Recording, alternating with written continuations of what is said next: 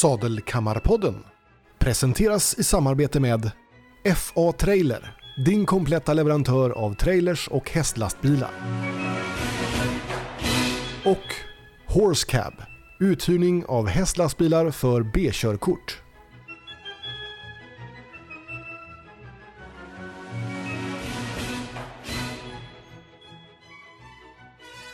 Hej och välkomna till Sadelkammarpodden. Idag har vi en spännande gäst som heter André Brandt. Eh, ganska välkänd ung herre på 22 år som redan har eh, hunnit till exempel ridit i landslaget och ridit i Nordiska som Young Rider. Han eh, startade innan dess eh, på ponny och lyckades ta en SM-medalj på ponny och även som junior. Eh, red sex års i Skandinavium med hästen Viking. Eh, även förra året då så smällde han till med SM-guld i, eh, för unga ryttare. Eh, dubbelsegrade i eh, SVB Stallion Trophy. Har jobbat sedan studenten på hästtak och nyligen nu eh, gått över till att arbeta för Magic Park Stables. Det blev en ganska lång presentation men varmt välkommen eh, säger vi. Och med mig ska jag också nämna att jag har Andreas och eh, vår panelmedlem Natalie Bosic. Hej och välkommen! Halloj. Hej. Det var nästan så jag inte hann andas där du. eh, ja, hur eh, har du hunnit med allt det här? Ja, men man har hållit på några år nu och eh, det är ju under ganska många år eller vad man ska säga. Det är ju från att jag red ponny tills idag. Mm. Eh, Så det är ju många timmar i sadeln och eh, mycket trim på backen och många hoppträningar och Ja. tävlingar. Och när började du att rida? Eh, Jag började rida när jag var ganska liten. Jag säger lite olika för jag vet inte riktigt exakt men jag var väl ungefär fyra, fem kanske. Så pass? För jag började rida. att, ja, jag förstod att du inte, det var inte så att du var- växte upp på en hästgård eller? Nej, eh, mina föräldrar har ju inte ridit eller haft något hästintresse eller så innan. Eh, så det började faktiskt med att vi, eh, vi var, det var, hette Barnens dag när jag var liten.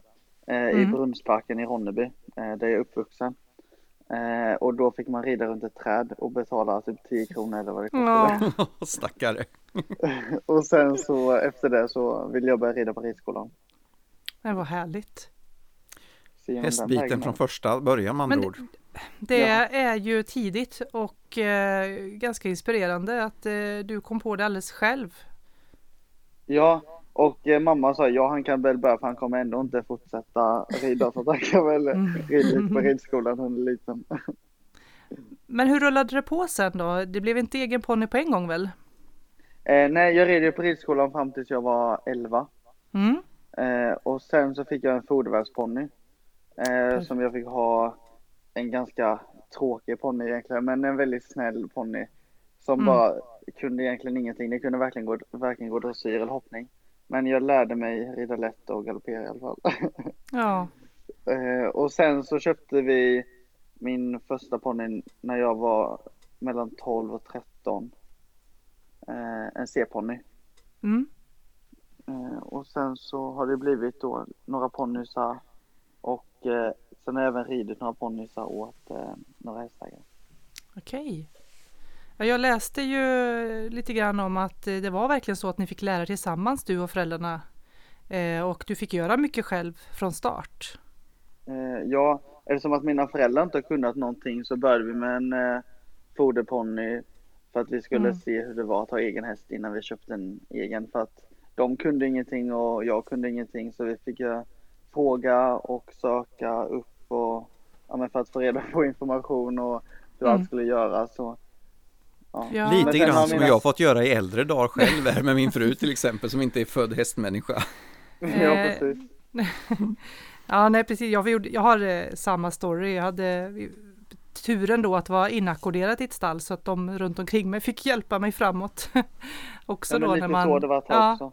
ja, det är Så inte någon dum idé alltså. Hela Ja. tiden. Hjälpa varandra lite. Ja, Det är också en väldig fördel att man själv får finna sitt intresse och odla det för det är, någonting du har velat själv också och driver framåt. Inte någonting man blir påtvingad. Ja, och då blir det också mer genuint och då lägger man in lite extra tid och Mm. lite Alltså det enda som jag gjorde, jag cyklade ju nästan direkt från eh, skolan varje dag till stallet själv och, Ja. och mockade och så. För det, det var ju det man tyckte var kul, att bara vara i stallet när man var liten. Ja. Och sen ja. var det ju kul att rida så också men att bara vara i stallet var ju det bästa man visste. Precis, säger jag. För jag men eh, det, det, jag hoppas att det är så för många i alla fall. För, för mig, jag känner igen mig i det du berättar. Hur, hur, hur känner ni andra? Nathalie? Eh, gud jag tappade tråden där. Eh, nej men jag, jag håller med. Eh, för mig var det lite samma sak. Man växte upp eh, och allt var ju bara hästar liksom. Mm. Eh, och jag har ju känt det själv också när man tappat motivationen någon gång och tvivlat på sig själv att allt faller ändå tillbaka till att det är hästarna och sporten man älskar liksom. Mm. Sen eh, allt runt omkring med tävling och sådär kommer ju egentligen sekundärt. Mm. Eh, Ja, och det kom ju ganska långt efter att jag fick min, eh, eller när jag började rida. Jag Mm. red ändå över åtta år innan jag eh, ens tänkte på att tävla eller så. Ja. Men jag Ja, kommer du ihåg André, jag hade ju en, eh, en häst när jag var junior som var ganska liten och pigg och ganska svårriden. Och Jag kommer ihåg att jag såg dig rida och tyckte alltid att du red så himla bra så jag sa alltid så bara men den dagen jag ska sälja Willy då hoppas jag att André köper honom för att han hade Ja men det kommer jag bra. ihåg att du sa. Vilken tävling, det var för någon tävling. Eh, I. Sundbyholm tror jag. Ja det måste ha varit det. Ja, det var något sånt. Det var typ första gången jag pratade med dig tror jag. Eh, Ja, jag tror med det var. Det tycker jag är en- häftigt. Ja men det var, alltså man såg alltid från början att det var en talang och då att du jobbade hårt liksom. Det var inte bara att du gled runt på någon färdig häst liksom utan du jobbade hårt med de hästar du hade och gjorde det väldigt bra. Mm. Och det, det är tycker jag är få, alltså, jag tänker själv, det är få jag känner att den där vill jag ska rida min häst, eller också är det fel på mig kanske. Att jag är alldeles för... Ja, du släpper ju upp mig på din häst. Eh, ja, men... det Men tycker det jag är lite det som jag har försökt sträva efter hela tiden att jag har, vad ska man säga, alltså velat typ framstå som en inspiratör och en eh, människa som ja, men ska rida bra och fint och det ska se bra ut och det ska vara effektivt för att jag ska kunna få hästägare och andra eftersom att jag, eftersom att jag vet att mina föräldrar kommer aldrig kunna köpa några Grand Prix-hästar till mig eller någonting. Så jag måste ju man måste ju vara, tänka smart hela tiden och ta Mm. ut hästarna i de klasserna som de faktiskt är redo för så att man inte alltså gamblar för mycket för att Mm, man skadar ju inte både, man skadar ju sig själv vet du det förtroendemässigt eller så men också Mm. hästen. De Ja. tappar ju förtroende så lätt för både ryttaren och för ja, hinderna i detta fallet eftersom att jag är hoppryttare. ja, precis. Ja, det är mycket taktik med också i det här. Nej, men ja, det, det, är inte det, bara att man ska in och hoppa liksom. nej, men det låter ju som både taktik plus att du ska vara rädd om ditt eget engagemang och, och intresse och passion. Eh, det är kl- klokt för oss ung. Själv var jag väl i din ålder när jag startade en hopptävling i lite högre klass än vad jag borde ha gjort och det knäckte ju mig fullständigt alltså. Mm. Ja men det har jag ju Eh. också gjort, absolut. Man har ju lärt sig. Eh, Och det är så man måste göra för att annars så Alltså man måste ju vara en inspiratör och men visa att man har koll och att man Alltså att man har hästen väl framme till den klass som man ska starta. Mm. Eh, för det blir ju fel ändå på vägen, även att man är- känner sig förberedd och allt känns bra liksom. Så Ja, blir det ändå eh, fel eller bakslag eller vad som helst och då måste man ju kunna tackla det på ett bra sätt. Så att man verkligen har tänkt igenom vad hästens styrkor och svagheter är. mm. Absolut. När du, om du får typ ett bakslag, eh, att det går, du kanske har en sämre period eller en dålig start, något liknande. Har du liksom någon, har något sätt som du ändå arbetar med dig själv om man säger, eh, där du ändå hittar tillbaka till att kunna fokusera till nästa klass eller där du ändå kan peppa dig själv igen? Alltså just om man tänker i tävlingsmomentet Mm. eh, eller så, alltså om vi säger att man är på en helg och man ska tävla en häst och sen så går det dåligt med första hästen. Eh, och man har tre eller fyra starter kvar den dagen. då brukar jag vara ganska, eller väldigt bra på att släppa det direkt och liksom fokusera på nästa häst. Så att man Mm. inte går och tragglar där för då tar man ju med sig det när man Mm. hoppar upp på den andra hästen.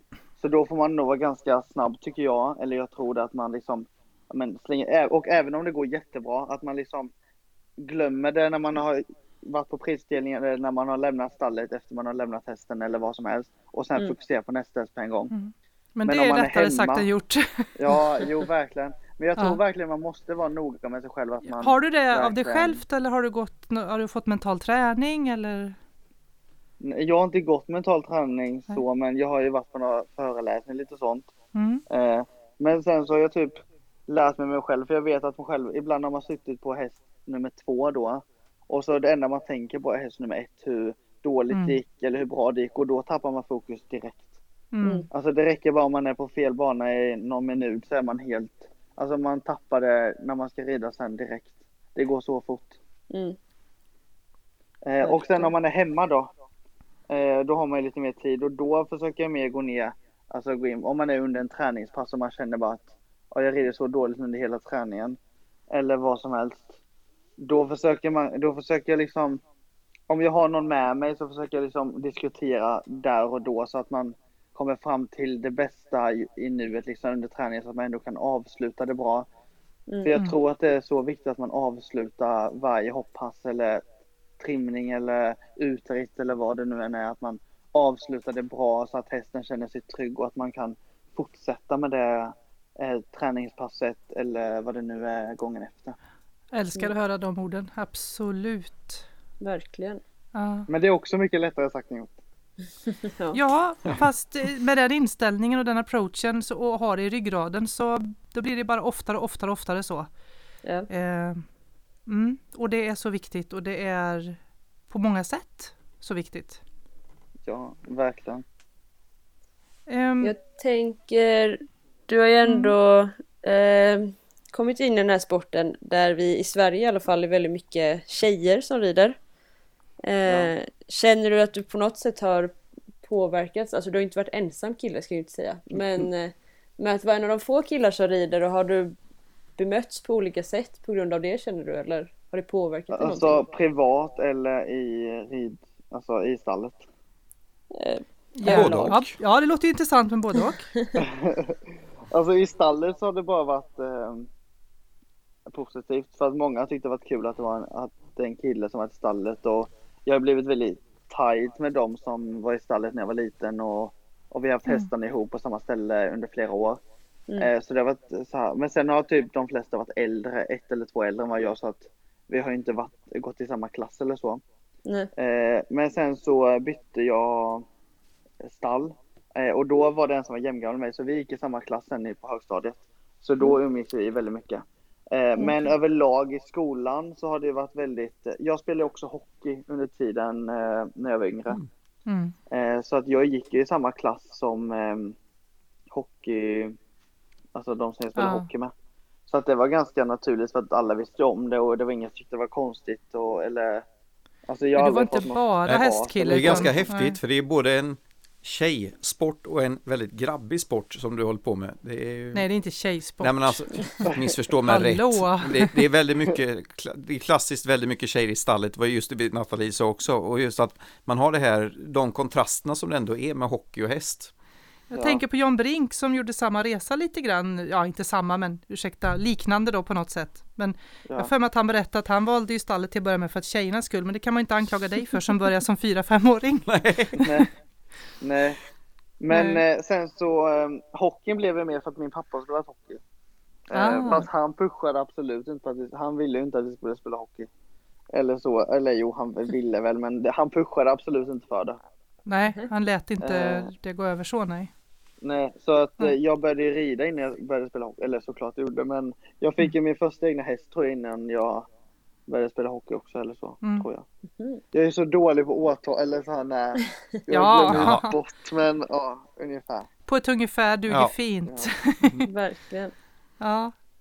Eh, Men jag tycker det är mm, eh, en, en viktig samhällsdebatt ändå det här med att, eh, eh, att det ska vara könslöst på det viset. Eh, Därför jag reagerade så när Andreas sa tjejsport, men det, det är ju så många benämner det såklart.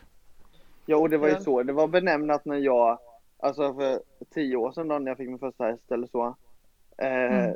Oj, vad gammal jag lät när jag sa det. Men det var ju mm. typ tio år sedan, eh, nästan exakt. nu. Ja. Eh, och då var det ju väldigt så att eh, det är tjejsport är ridning och eh, killsport är hockey liksom. Alltså det var ju väldigt, nu är det ju mer förskönat eller alltihop. Alltså nu är man ju mer noga med att säga att det är liksom inte så könsdiskriminerat Nej, på och- samma vis. Det är väldigt Nej. kul om man tänker tillbaka äldre, längre i tiden, liksom innan bilens intåg i mänskligheten så var ju hästar någonting av det manligaste man kunde hålla på med. Det var ju en, en bra häst, det var ju sportbilen och det var statussymbolen så att, och det var karlarna som höll på med det och tjejerna de fick sitta i damsadel så att det var ju totalt tvärtom tidigare. Ja, och man använder det som redskap för att plöja åkrarna och Mm. ta Ja. sig till platser. Det, och, det, var ju, det hette ju hästkar. Det var liksom inte fråga om att det var en hästkvinna utan det var hästkar. Nu säger vi som på- hästmänniska nu för tiden. Ja, hästmänniskor Mm. nu så att vi, jag menar, vi har ju kommit någon vart på vägen. Mm. Ja, verkligen. Sam, samtidigt är det intressant om man kollar, i alla fall i hoppsporten, jag har inte riktigt koll på dressyrsidan. Men eh, åker man då ut och tävlar utomlands, till exempel bland ungdomsryttare och på sådana mästerskap, Mm. så är det ju väldigt mycket mer killar snarare ofta. Ja. Ja. Nästan bara. Ja. Ja. En Så spontan ju fråga sådär som lite, vad tror du själv att det beror på att det blir en sån fördelning? Eh, Jag menar som kille, eh, just att det är så mycket överrepresenterat med herrar i sporten. På, elitnivån.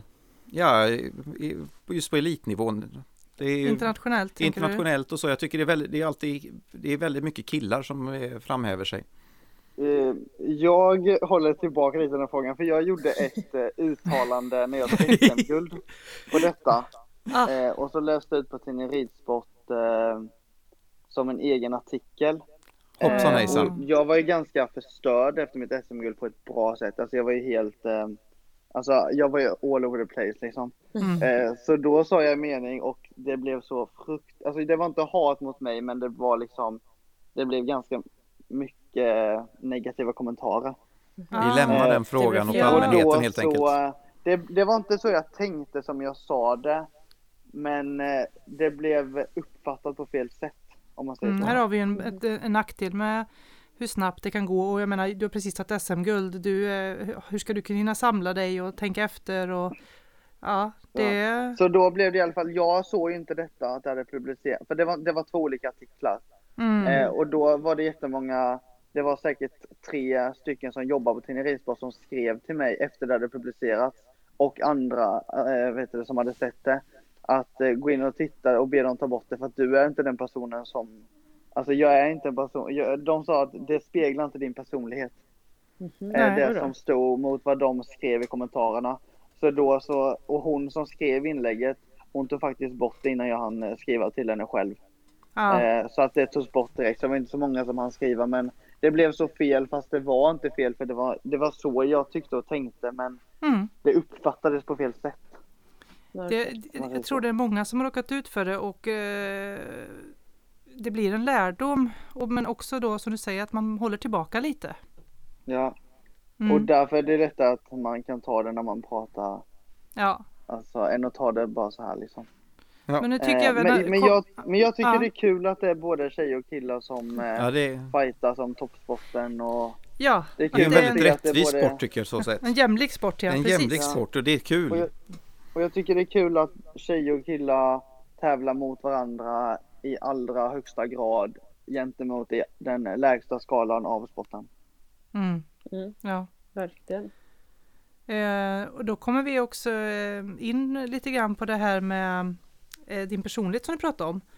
Eh, jag har uppfattat dig som en väldigt positiv, glad, ödmjuk eh, människa som eh, ändå står med fötterna på jorden. Eh, har det varit eh, så alltid eller är det någonting som har som hästarna hjälpt till att forma dig någonting? Alltså jag skulle vilja svara att det är väl sån jag är. Fast det är väl såklart att hästarna har hjälpt mig att forma min personlighet eftersom att det är ju med hästarna jag varit sedan jag var Mm, liten liksom. ja. Eh, Men eh, jag hoppas ju att det skulle vara likadant även om att jag inte skulle hålla på med hästar. Men jag tror att man har fått tänka ganska mycket hur man vill framstå som person eftersom att ju bättre man har blivit och desto fler tävlingar man har gjort, desto fler vet vem man är. Och då har man hela tiden tänkt på att man måste visas som en bra människa som inspirerar andra Mm. och allt sånt liksom. Det är ganska tufft i unga år att, att eh, komma fram till det redan. Det, själv är jag ju, utan att nämna några siffror, dubbelt så gammal typ. och det, det har tagit lite längre tid för mig. Utan att gå in på några inte- närmare. Det, det har inte blivit så att jag har liksom det enda jag tänkt på, för det har blivit så naturligt. För att det har Mm. liksom alltid varit så. Eh, alltså jag, jag har alltid varit en väldigt så här, vad ska man säga, typ en, en härlig människa bara. Så det har Mm. blivit, kommit väldigt naturligt desto mer det har blivit av det liksom. Och vet du vad jag tror? Jag tror att hästarna känner av detta också. Ehm, eftersom du klickar med så många olika hästar. Ja. Har du behövt välja väg någonting, alltså försaka någonting? Jag gissar ju på hockeyn i försaka då. Ja, då fick jag ju välja att, eh, eller jag fick ju ta valet helt själv men mamma och pappa sa ju att André du måste verkligen tänka nu för att det funkar. Jag åkte ju och spelade hockeymatch på förmiddagen och tävlade på eftermiddagen eller tvärtom. Oj. Alltså det var ju liksom och sen åkte jag och trä- hopp, red en häst efter stallet och sen åkte jag hockeytränare och sen red jag en häst till efter hockeyträningen så att dagarna blev alldeles för långa och helgerna, Ja. de, alltså det funkade inte. Vi vände, både jag och mamma och pappa vände ut och in på Ja. det själva för att så fick de köra till stallet med hästarna så att jag kunde köra på hockeymatchen och då körde mamma med mig dit och pappa fick testa eller tvärt. Alltså det Mm. blev liksom det blev alldeles Mm. för mycket av alltihopa och då, det funkar ju inte om man ska göra en ordentlig satsning på något av det. Nej, Eh, så då valde jag att jag fortsatte med hästarna ja. eh, istället. För att jag tyckte, jag tycker hockey är jätteroligt fortfarande och jag tycker det är kul att titta på. Jag tycker det är kul att åka. Men jag var bättre på eh, ridning än vad jag Mm. var på hockey. Så Mm. därför valde jag det. Ja, uppenbarligen har du lyckats ganska hyggligt så här långt. Hittills i alla fall och jag hoppas att jag nu inte Ja. kommer gå sämre. Nej. Med träning och övning så blir det bättre.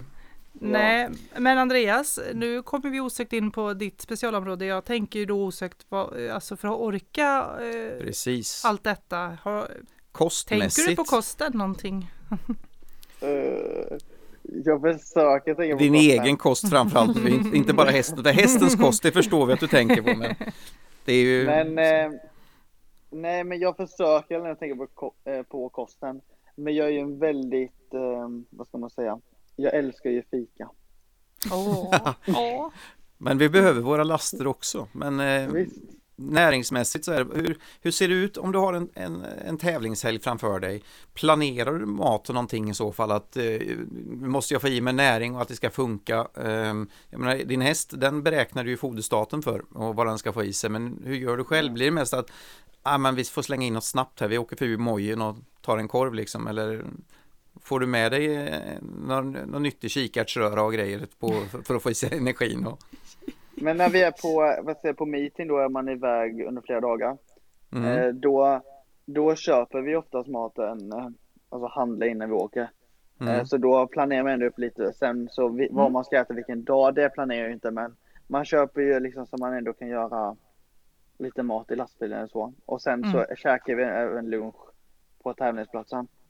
Mm. Eh, Så blir det inte bara den här skörbjuggen på McDonalds i alla fall då? Inte prata Nej. illa om något välkänt företag här. Nej, sorry, sorry. Här får vi nog... Men på, eh, på endagstävlingar eh, då blir det väl mer att eh, då har man ju oftast lite fler hästar och då blir det mer att man får liksom då blir det inte så mycket organiserat mat om man säger så. Snabb energi bara helt Men- enkelt som behövs. Upplever du att, eh, att det erbjuds eh, okej kost på tävlingsplatserna? Eh, på många tävlingar tycker jag att de har eh, dagens, men inte på alla såklart. Men Nej. på de som har lite mera start och lite mer tävlingar, då brukar de ha dagens. Mm. Och det kan ju vara allt ifrån soppa till eh, ja, men spagetti och köttfärs. Så Det är oftast något som är lätt att göra. Mm. Mm. Eh, men sen har ju alla korv och hamburgare och sånt. Men Mm. de flesta brukar faktiskt ha en dagens också.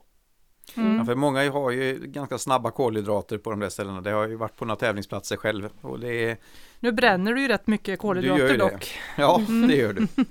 Men eh, som sagt det är svårt att hitta eh, min lilla uppfattning av världen i alla fall så kan jag säga att det är oftast ganska svårt att hitta genuint eh, genomtänkt mat. Då måste man nästan ha med sig. Mm. Men jag brukar, jag vet inte om det är bra, det kanske du kan svara på nu då.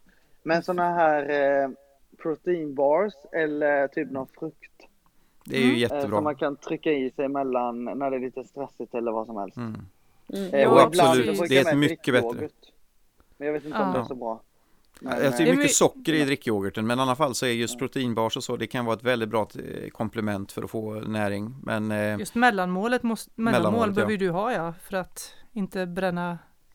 Det kommer jag gå in på mer i lite annat och framförallt i vloggandet så kommer vi ju lägga upp mattips och så som ni som lyssnar och tävlar också för den delen kan ha nytta av att hur man kan tänka och få till något näringsriktigt att få med sig. Men eh, proteinbars är jättebra och vatten och frukt som sagt var. Mm. ja. Ja, frukt och grönsaker, eh, det kan man ju inte äta för mycket av så som Jag tittar på hästen, de älskar morötter, de flesta. Titta på elefanten, den är stor på gräs. Ja. Ja. men, men träning då? Eh, du, har ju, du tränar ju så mycket på hästryggen och i stallet så att finns det ork och tid till någon övrig träning? Eh, innan eh, jag började på Medi Park, eh, Mm. då, var, då jobbade jag extremt mycket. Alltså verkligen extremt mycket. Mm. Eh, för då jobbade jag från sju på morgonen till eh, typ nio på kvällen. Så då tränade jag inget mer än eh, ridning. Eller så. För då red jag ju så mycket. Men Inte nu så så, rider jag också väldigt Mm. många hästar. Eh, men jag brukar, jag brukar vara, jag slutar ju senast eh, fyra, fem senast. Mm. Eh, och då har jag i eftermiddagarna och då brukar jag eh, göra lite, antingen brukar jag bara, jag ska, jag tänkte jag skulle köpa gymkort. Eh, Mm. Men jag har inte gjort det än.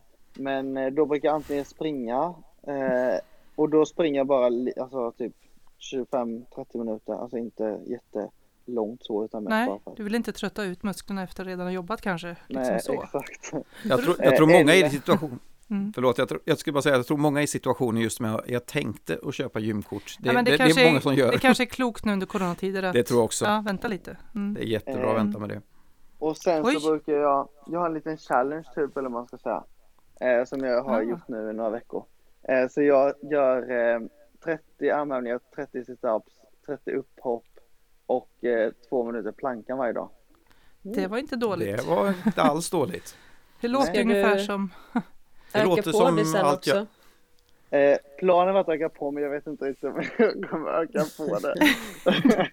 Försök att hålla den nivån i alla fall till att börja med. Det är, det är ett stort steg det. Så gjort det Mm. nu i tre veckor. Det är ju skitbra. Ska vi också börja Andreas? Ja, jag kände genast lite svett eh, Nathalie, bildas i du har redan börjat va Nathalie? Men Eh, det, ja, det, men jag är- tränar en del faktiskt så att Ja. eh, jag är Ja, igång. du vet att du är ute och springer. du är på. Mm. Jajamän. Nej men det är ganska, alltså jag vill typ när jag ska träna så privat så vill jag att det ska vara ganska alltså, enkelt. Det ska inte bli liksom så här Mm, för precis. mycket eller för jobbigt. Och detta Nej. tar ju liksom typ 20 minuter och sen när man, alltså det går så fort. Ja men det kan vara det, man typ, det är jättebra. medan jag, när jag precis innan jag ska duscha så bara gör jag det lite snabbt och sen går jag in och duschar. Alltså det är ju så, så det blir mer vardagen för då blir det inte som att jag ska göra något helt träningspass eller alltså, Precis, Nej. det är väldigt viktigt att det inte ska bli ett stort jobb av det. Ja men den klyschan om att den bästa träningen är den som blir av, den stämmer ju verkligen. Ja. Mm. Eftersom att man har jobbat hela dagen och ridit eh, typ 12 hästar så vill man ju bara att det ska vara någonting som ändå går snabbt men som ändå liksom är effektivt och bra träning. Men då måste jag bara lägga till för de som kanske lyssnar och inte har så mycket hästerfarenhet att rida 12 hästar, det är ett ganska bra gympass i sig. Kan man Så säga. att eh, det, det ska inte underskattas. Nej. Men, Verkligen men för, och för, mig, för mig att rida 12 hästar blir det som vardagsmat så att det liksom känns ju typ som om en vanlig rider en eh, på ridskolan så här, en häst. Alltså det blir liksom min kropp är så van vid att rida så många hästar varje dag. Mm. De flesta så skulle år. ligga i de Ja. flesta skulle ligga i gipsvagga i musk- för att vila musklerna efter att ha ridit 12 hästar om man inte är van kan jag säga. Ja, de Ja. hade haft lite träningsvärk. ja precis Andreas, hur var det när du var ute och red nu för en månad sedan efter att ha haft ett uppehåll på flera månader? är Du red i en halvtimme eller? Ja, jag hade ju ont i rumpan i flera dagar. Men inte bara, det var väl ljumskarna säger alla Ljumskarna. på sån Ja. Precis. ljumskarna framför allt. Ja, och det gör ju inte bara ont, det, det smärtar. Ja. Ja, det är skamligt vad fort det går att eh, bara sjunka i dvala på musklerna. Men jag vet Nathalie att du eh, går upp tidigare många morgnar och ut och joggar. Du börjar din dag så. Ja, eh, och nu har vi även börjat lägga in eh, lite styrkepass jag och sambon. Så att jag brukar gå upp och springa på morgonen tre, fyra dagar i veckan och sen så kör vi lite styrketräning ungefär fem dagar i veckan. Eh, typ kvart i sex. Ja, jag är världens maratonmänniska också. Ja, men jag älskar ju att gå upp tidigt på morgonen så antingen går jag upp tidigt och springer eller så går jag upp tidigt och jobbar. Så att, eh, men sen så somnar jag klockan åtta på soffan istället. Så att Ja, det är ett det är- val man får göra liksom. Ja. Du har ett hälsosamt val i alla fall. Ja, försök i alla fall. Ja, Så det. Ja, men Nathalie, eh, du hade ju så väldigt bra många infallsvinklar lite grann på eh, mer det företagsmässiga och, och så som inte vi är så insatta i. Ja, nej men jag blev nyfiken när man började fundera här. Eh, och bland annat så vet jag ju att du har ju ett eget företag, eh, AB Jump. Eller hade i alla fall. Ja, Eh, jag har det fortfarande. Ja, du har det fortfarande. Ehm, Eh, Just nu är det inte så aktivt. Men, nej, eh, precis. Det har ju Det varit lite- väldigt aktivt. Mm. Och det har varit eh, att du har tagit in hästar på tillridning och tävling då, eller vad har företaget? Eh, ja, och sen så hade jag även, eh, vet du det, eh, jag var inte anställd på häststycket, jag var ju genom mitt företag. Mm. Eh, Och sen även eh, ja, tillredningshästar då, eller ja, tävlingshästar eller ja, vad, det nu, vad man nu ska kalla det. Mm. Och sen även träningar. Eh, och sen var jag även återförsäljare på foder. Du hade många bollar i luften alltså. Just, Ja. jösses. det finns många timmar på ditt dygn. Mm. Ja. Det låter så i alla fall. Men hur, nu när du jobbar på Magic Park, har du någon av de bollarna kvar i luften eller får det ligga lite på is nu? Eh, jag har fortfarande lite träningar eh, Mm. och sen har jag även återförsäljare av foder. Mm. Eh, men det är ju väldigt, väldigt liten skala. Ja. Eh, annars så ligger det, annars är det nästan helt stilla eller man ska säga så. Men du nu har du ju ingen tid att ta in några försäljningshästar eller liknande. Nej, nej verkligen inte. Så jag ska inte jag tänka ju- på dig då om jag ska sälja min. Nej, nej, nej. inte i dagsläget. Nej, nu ska jag inte sälja dem ändå så att. Men eh, nu när du har så många hästar också som du rider och i olika åldrar och utbildningsnivå. Hur, eh, alltså när du ska lägga upp då ett träningsupplägg för varje häst. Hur, eh, vardagsmässigt eller så. ja men framförallt. Vi rider, detta är upplägg tillsammans med Roine och Sofia Mm. som jag jobbar åt, eller vad man ska säga. Men eh, fyraåringarna går två till tre dagar i sträck. Eh, och sen så vilar de en dag. Eh, och sen går de två till tre dagar i sträck och sen vilar de en dag igen. Mm. Eh, och sen hoppar de två dagar i veckan ungefär. Eh, fyraåringarna då. Eh, och sen femåringarna går ja, sex dagar i veckan. Fem dagar vissa veckor. Det beror på lite vad de har gjort veckan innan. De har varit på tävling och lite så. Mm. Eh, och då är det ju trim eh, på banan. Ja, fyra, jag kan säga, vi går på fyraåringar nu då. Eh, fyraåringar kanske trimmas på banan. Om vi säger att de går två dagar på rad. Eh, Mm. så trimmas de en dag och sen rider vi på galoppbanan en dag. Eh, och om de går tre dagar så rider vi antingen på banan två dagar och rider eh, på galoppbanan en dag. Eller så rider vi ut i skogen en dag och eh, en gång på galoppbanan och en gång på banan. Eller hoppa. Alltså det är lite olika så. Varierat. Eh, Eh, Så det är lite varierat. mm, Det är ju väldigt Eh, bra. mm. och så femåringarna. De går ju på um, banan typ fyra dagar ungefär. Trimmar vi. Mm. Och sen hoppar vi en och sen rider vi ut en till två. Mm. Eh, Så det är också lite så här beroende på vad man ska göra. Och sen har vi såklart individanpassat på varje häst. Typ någon häst behöver ridas ut mera för att den eh, orkar inte trimma så många dagar eh, på banan och någon häst behöver trimmas mera och ridas ut lite mindre och ja, men ni vet, Mm. det är så mycket Mm. saker. Man får inte eh, glömma så. individerna. Ja, det är ju verkligen verkligen individer som sagt var. Eh, Det, Men de sen är så är det väldigt bra på Magic Park att vi har ju både fibersambana och vi har gräsbana och på gräsbanan då är inklus, det räknas som bana att man trimmar på gräsbanan. Mm. Men det är ju varierande underlag och det är ju på lite olika ställen. Så att Mm. när man kommer på gräsbanan, det är ju som ett stort fält kan man säga. Då tycker Mm. hästarna oftast det är mycket mer roligt att arbeta för de får mycket mer egen bju- framåtbjudning och Mm. så att vi trimmar ju där också ganska mycket. Mm. Och sen har vi även galoppbanan då. Eh, och sen skrittar vi ut på, vi har inte så mycket asfalt här men vi har hård, hårdpackad grus så det, det är typ som asfalt. att skritta Mm. på. Ja, för er som inte har sett Magic Park Stable så är det ju en fantastisk anläggning. Alltså det är ju både väldigt vackert och alla förutsättningar för att kunna jobba hästarna på ett optimalt sätt egentligen. Ja, verkligen. Och det är väl lite det de har strävat efter när de byggde upp det. Att de Mm. ska kunna eh, få fram och eh, bygga upp eh, unga samt äldre hästar på ett bra och naturligt sätt. Mm. Trevligt. Eh, Ja. och sen går vi vidare, sexåringar. De är väl ungefär som eh, femåringarna fast de eh, trimmas lite mera eh, och kräver lite mer av dem. Men annars är det ungefär samma. Eh, och sjuåringen lika så. Det är ungefär samma fast lite mer trimning liksom. Mm. När, Eh, när men vi brukar trimmar... rida ut Ja, Ja, förlåt.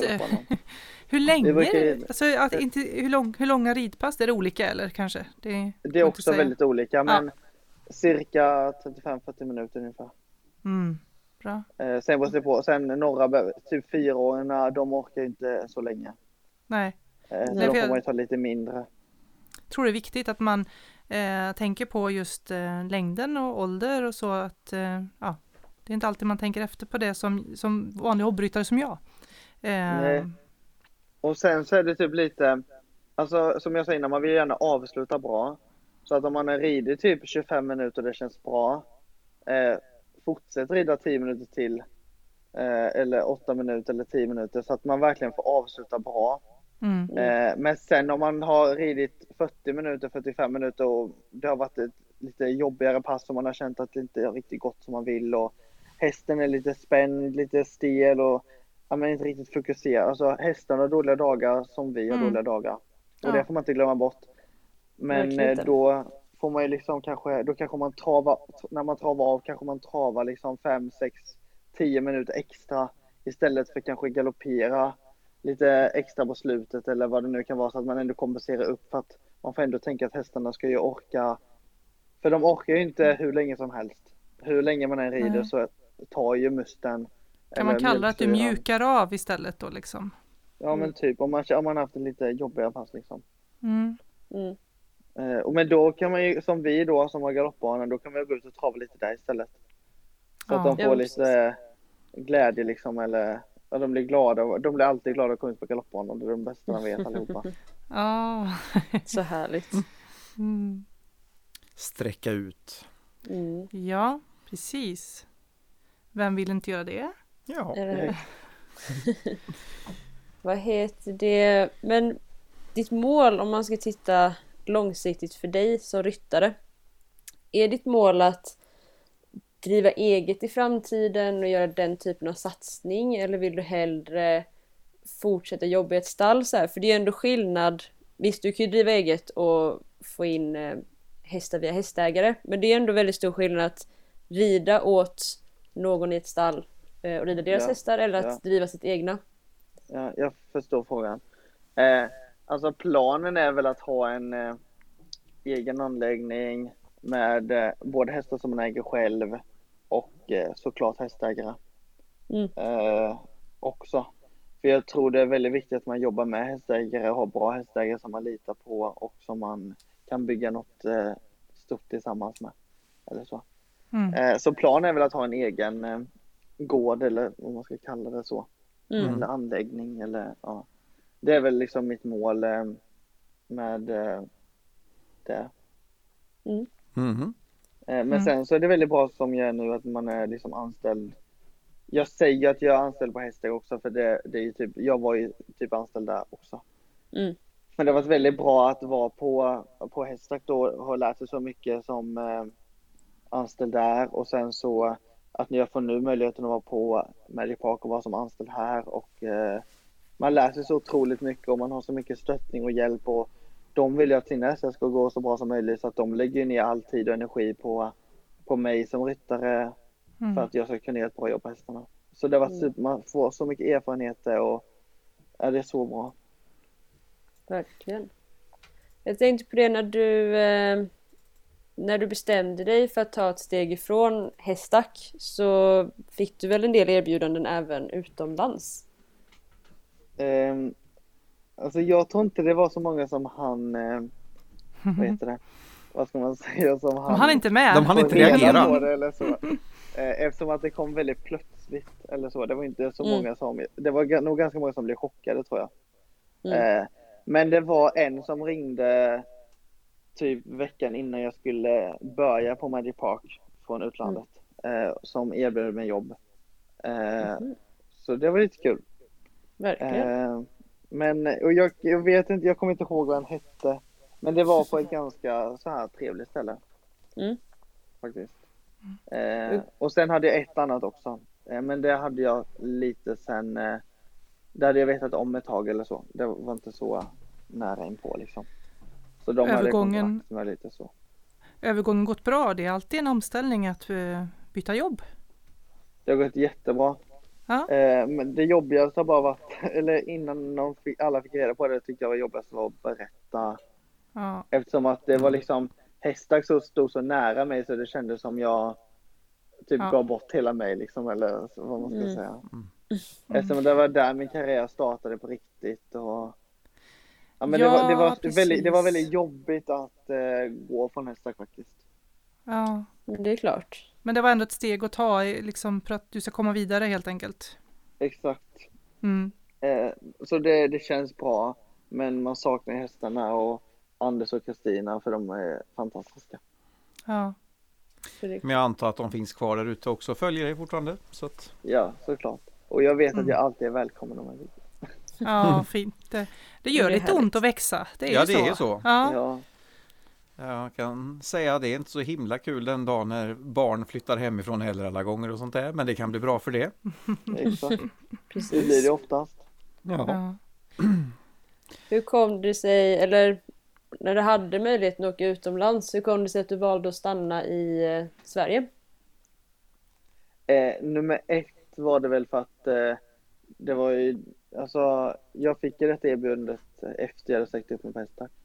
Eh, Mm. och då blev det, vad ska man säga, alltså det var det jag fick och då kände jag, ja. Jag hade inga ambitioner eller så att jag var tvungen att åka utomlands eller några planer eller tankar så direkt. Mm. Eh, och så blev det bara naturligt att det blev kvar i Sverige.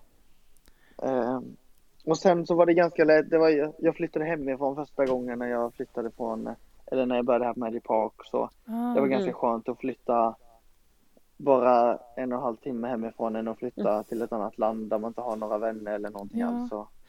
Ja, men med all respekt för eh, alla som gör den eh, tuffa resan att flytta utomlands och få väldigt mycket bra erfarenhet så finns det ju faktiskt en hel del bra erfarenhet i Sverige också. Att- Verkligen.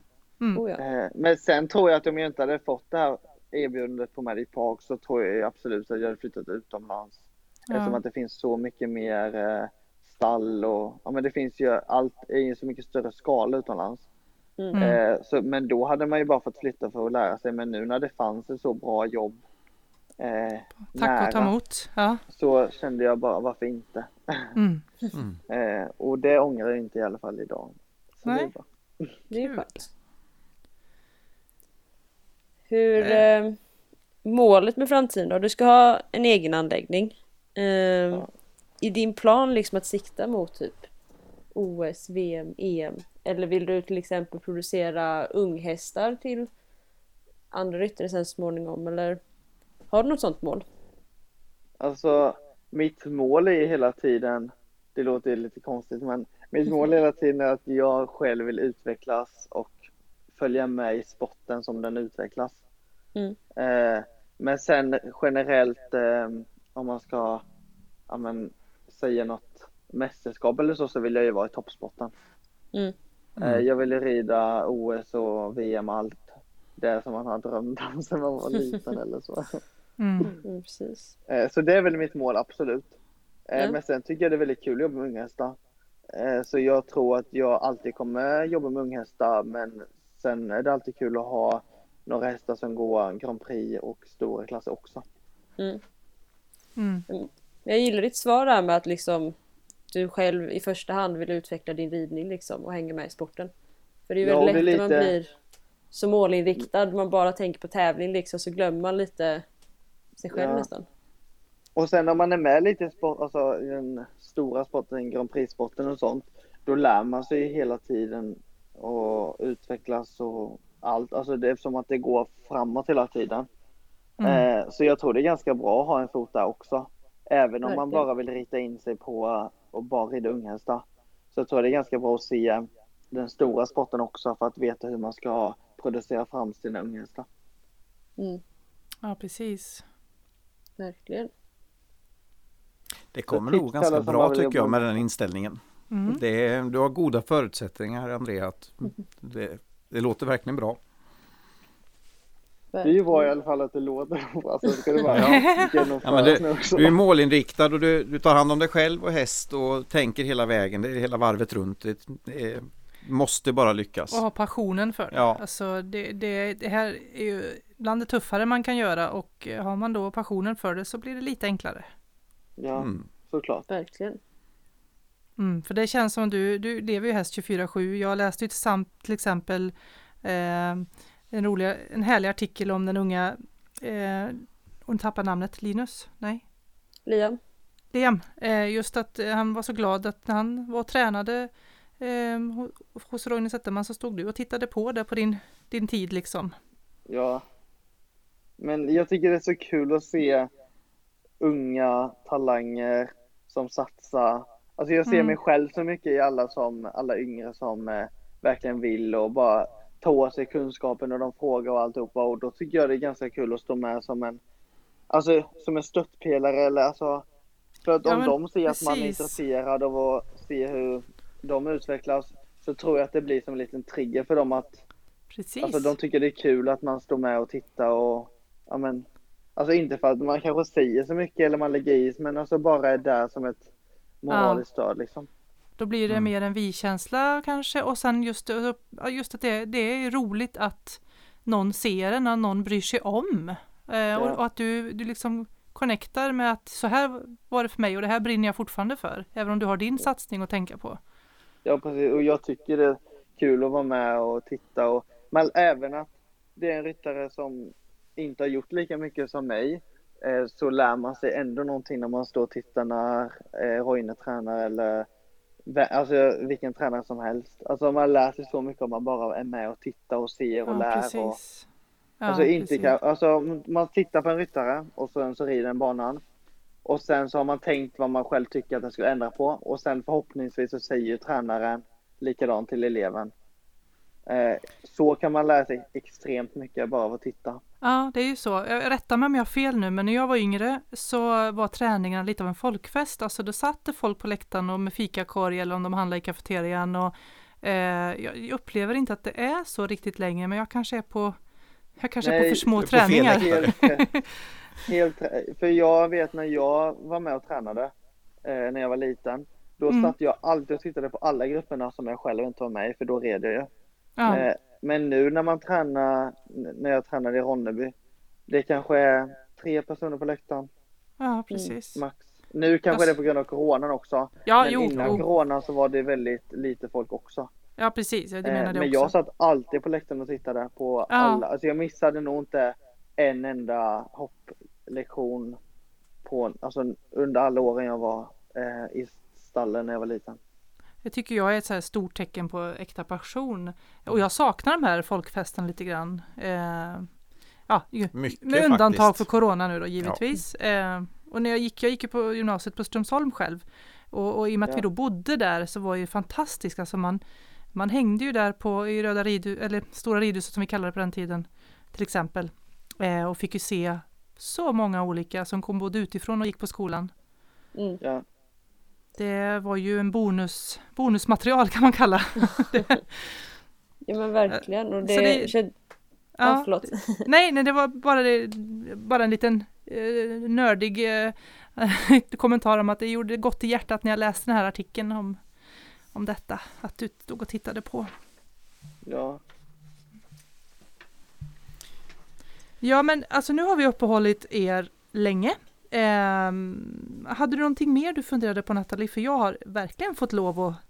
Eh, Eh, nej, alltså jag tänker mig. när vi ändå var inne på det här spåret med träning och unga ryttare och så här.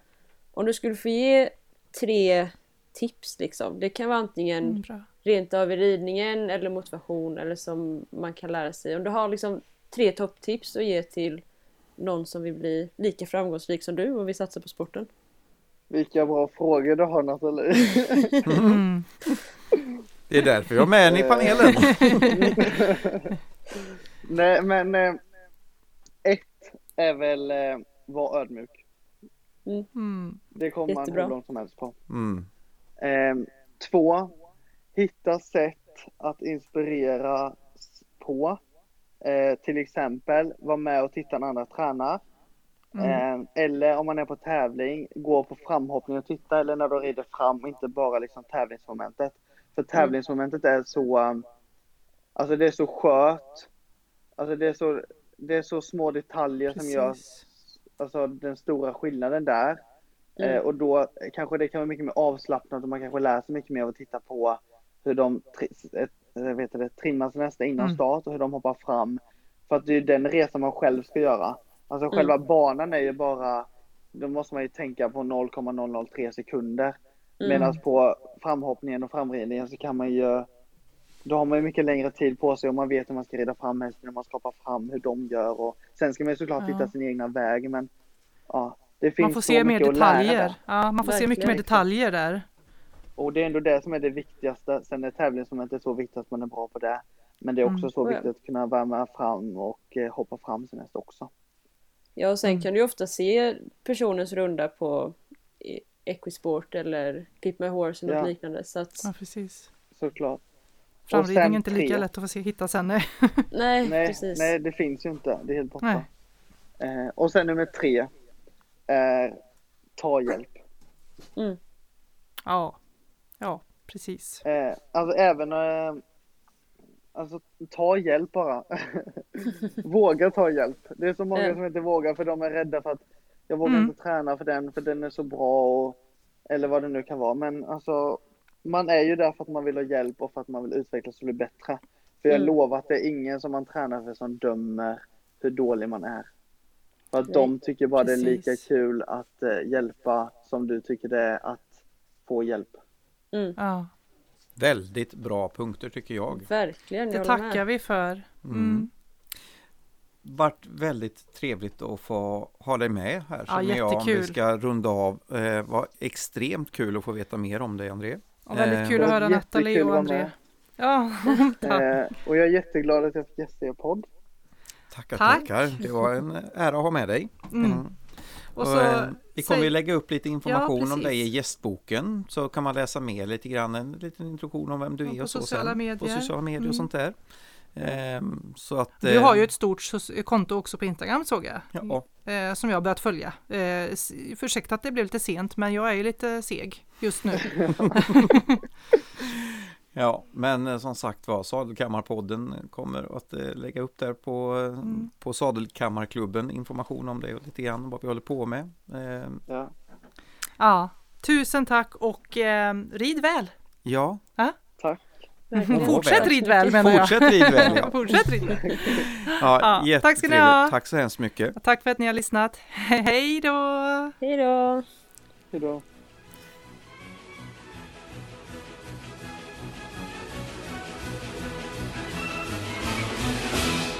Sadelkammarpodden presenterades i samarbete med FA Trailer, din kompletta leverantör av trailers och hästlastbilar. Och Horsecab, uthyrning av hästlastbilar för B-körkort.